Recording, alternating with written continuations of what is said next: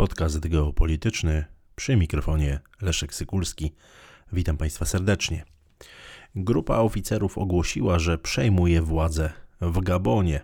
Dotychczasowy prezydent kraju został osadzony w areszcie domowym. Wszystko to miało miejsce zaledwie kilka dni po wyborach parlamentarnych i prezydenckich w tym afrykańskim kraju. Do wojskowego zamachu stanu w Gabonie doszło 30 sierpnia 2023 roku w nocy. Rano w państwowej telewizji przejęcie władzy ogłosiła grupa wyższych rangą oficerów. Poinformowali oni, że tym samym unieważniają wyniki przeprowadzonych w minioną sobotę 26 sierpnia wyborów parlamentarnych i wyborów prezydenckich. Wybory te wygrał, uzyskując tym samym reelekcję na trzecią już z rzędu kadencję dotychczasowy prezydent Ali Bongo Ondimba.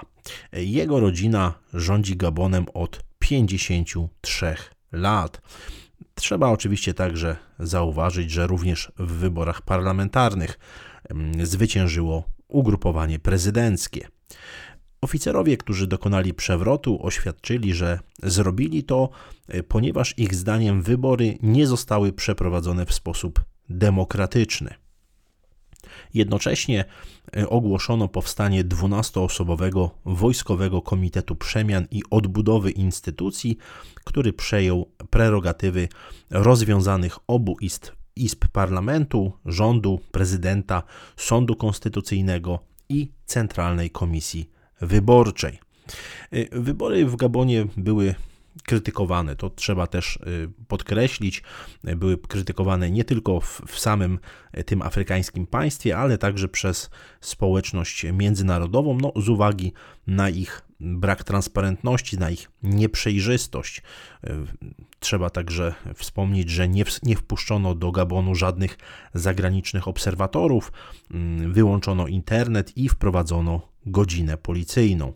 Jeżeli chodzi o władzę puczystów, to oni również utrzymali wyłączenie internetu i utrzymali w mocy godzinę, godzinę policyjną. Zresztą argumentowali to odłączenie od internetu chęcią ochrony społeczeństwa przed zalewem fake newsów, jak to, jak to oficjalnie poinformowali. Natomiast też bardzo ciekawa sprawa, że zablokowano emisję francuskich kanałów telewizyjnych, co może być pewną co może oczywiście sugerować, że ten przewrót wojskowy, podobnie jak to było na przykład w Nigrze czy w Mali, może z czasem nabrać takiego antyfrancuskiego charakteru. Wiadomo na razie tyle, że prezydent Ondimba został umieszczony w areszcie domowym, a jego, jeden z jego synów e, trafił do więzienia, ponieważ został oskarżony o zdradę. Według doniesień lokalnych mediów przywódcą zamachu stanu jest Brice Oligi Ngema, naczelny dowódca gabońskiej Gwardii Republikańskiej, najpotężniejszej jednostki bezpieczeństwa w tym, e, w tym kraju, a także, a także e, kuzyn prezydenta Ali Bongo to Engema to jeden z najbardziej wpływowych, a jednocześnie jeden z najbardziej zagadkowych ludzi w Gabonie.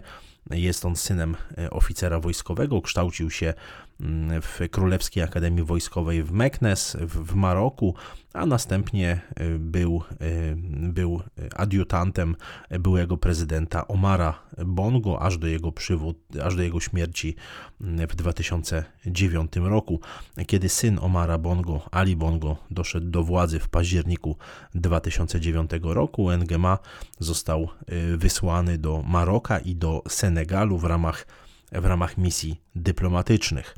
10 lat później objął stanowisko, stanowisko szefa szefa straży. Gabon to państwo leżące na zachodnim wybrzeżu Afryki i graniczące z Kongo, Kamerunem i Gwineą Równikową.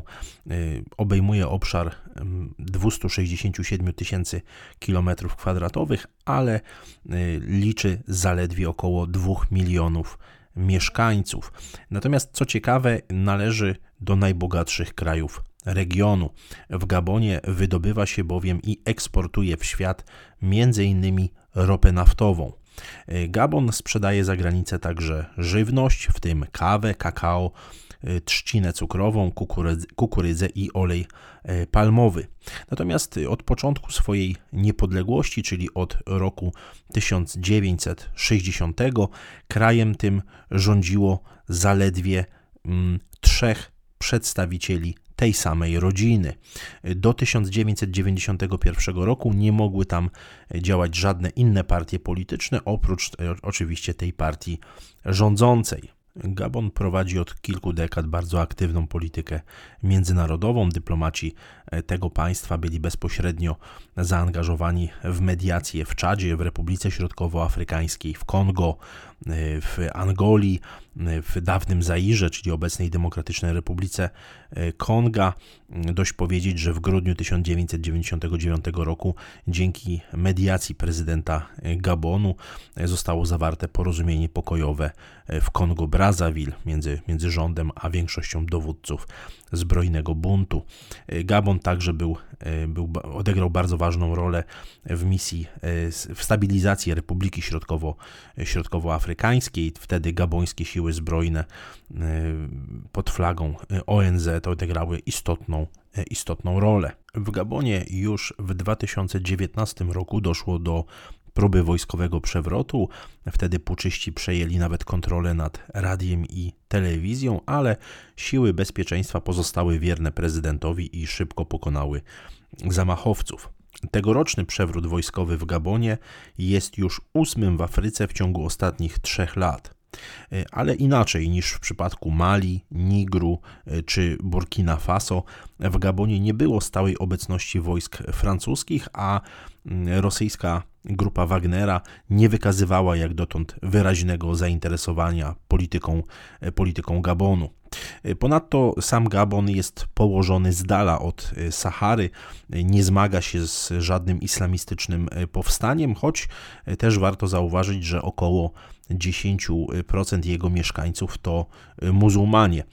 Natomiast nie było tutaj wobec władz żadnych zarzutów o nieudolność w walce z dżihadystami, a to przecież tego typu zarzuty stanowiły główny pretekst do działania puczystów w rejonie Sahelu. Obecnie najważniejsi międzynarodowi gracze zachowują, zachowują ostrożność, jeśli chodzi o e, komentarze, jeśli chodzi o w ogóle jakiekolwiek e, działania. Widać to zarówno po na przykład Chińskiej Republice Ludowej, czy po Stanach Zjednoczonych.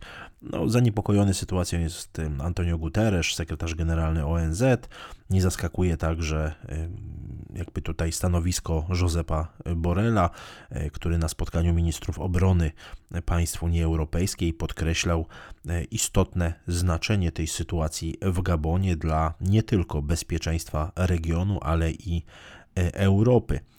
Też warto zauważyć, warto podkreślić, że prezydent Ali Bongo całkiem niedawno odwiedził Chiny i deklarował, że jego państwo jest, jak to określił, przyjacielem strony strony chińskiej. Natomiast y, tak jak wspomniałem, Pekin tutaj wyczekuje, podobne zresztą ostrożne stanowisko zajmuje y, chociażby Federacja Rosyjska. Dziękuję Państwu za uwagę.